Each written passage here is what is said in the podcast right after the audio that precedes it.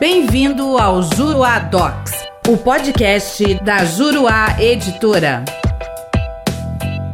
Olá, minhas amigas, meus amigos da Juruá Docs, da editora Juruá. Aqui quem fala é o professor Daniel Carnio Costa, autor do livro Comentários à Lei de Recuperação de Empresas e de Falências, em coautoria com o meu amigo professor Nasser de Mello, e recentemente tendo a sua segunda edição lançada, né? Nós recentemente apresentamos aí a segunda edição, revisada e ampliada, incluindo aí comentários inéditos, é, jurisprudência jurisprudências mais recentes e comentários, inclusive acerca dos vetos que foram analisados pela Presidência da República e depois também é, pelo Congresso Nacional, de forma que nós temos agora a versão definitiva da nossa nova lei, né, da Lei 11.101, com a redação dada pela Lei 14.112 de 2020. E nessa oportunidade eu quero conversar com vocês rapidamente sobre um dos pontos mais importantes relacionados à análise dos vetos e diz respeito ao parágrafo 13 do artigo 6 da Lei 11.101, com a redação dada pela Lei 14.112 de 2020, que foi mantido na lei. É, esse artigo ele trata de dois temas. Né? Ele trata, na primeira parte, da questão das obrigações das cooperativas, as obrigações dos cooperados né, e os seus efeitos em relação à recuperação judicial, e na segunda parte de um outro tema, que é da possibilidade da sociedade sociedade cooperativa operadora de plano de assistência à saúde pedir recuperação. São dois temas. Vamos ver o que diz o artigo. Na primeira parte, ele diz assim: não se sujeitam aos efeitos da recuperação judicial os contratos e obrigações decorrentes dos atos cooperativos praticados pelas sociedades cooperativas com os seus cooperados, na forma do artigo 79 da Lei 5764 de 71. Então vejam, nessa primeira parte, o legislador legislador pretendeu proteger né, as cooperativas. Ora, aqueles contratos e obrigações do cooperado com a cooperativa não estão sujeitos aos efeitos da recuperação judicial que esse cooperado venha a solicitar. Então aqui não se tratava de recuperação das cooperativas.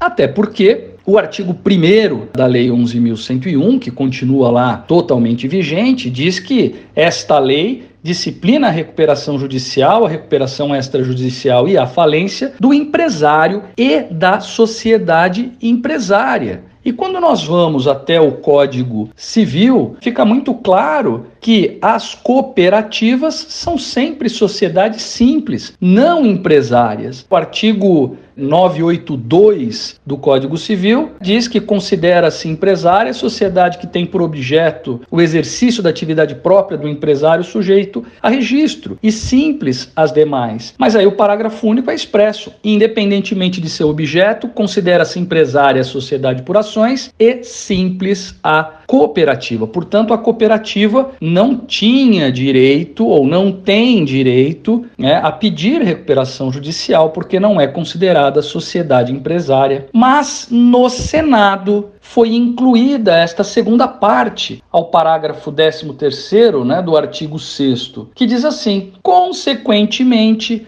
não se aplicando a vedação contida no inciso 2 do artigo 2 quando a sociedade operadora de plano de assistência à saúde for cooperativa médica. O objetivo declarado do legislador ao incluir esta segunda parte foi permitir às cooperativas médicas o direito, né, foi, foi autorizar às cooperativas médicas o pedido de recuperação judicial, dar a elas o direito de pedir recuperação judicial. Essa emenda, é, ela foi apresentada no Senado como uma emenda de redação e ficou conhecida como emenda Unimed, porque o objetivo era realmente esse, é dar às Unimedes e às cooperativas médicas médicas o direito de pedir recuperação judicial, já que se observava e se observa ainda na prática do dia a dia o ajuizamento e o deferimento de recuperações judiciais para cooperativas médicas. E eu anotaria aí como um caso recente bastante famoso a Unimed de Manaus. Mas veja,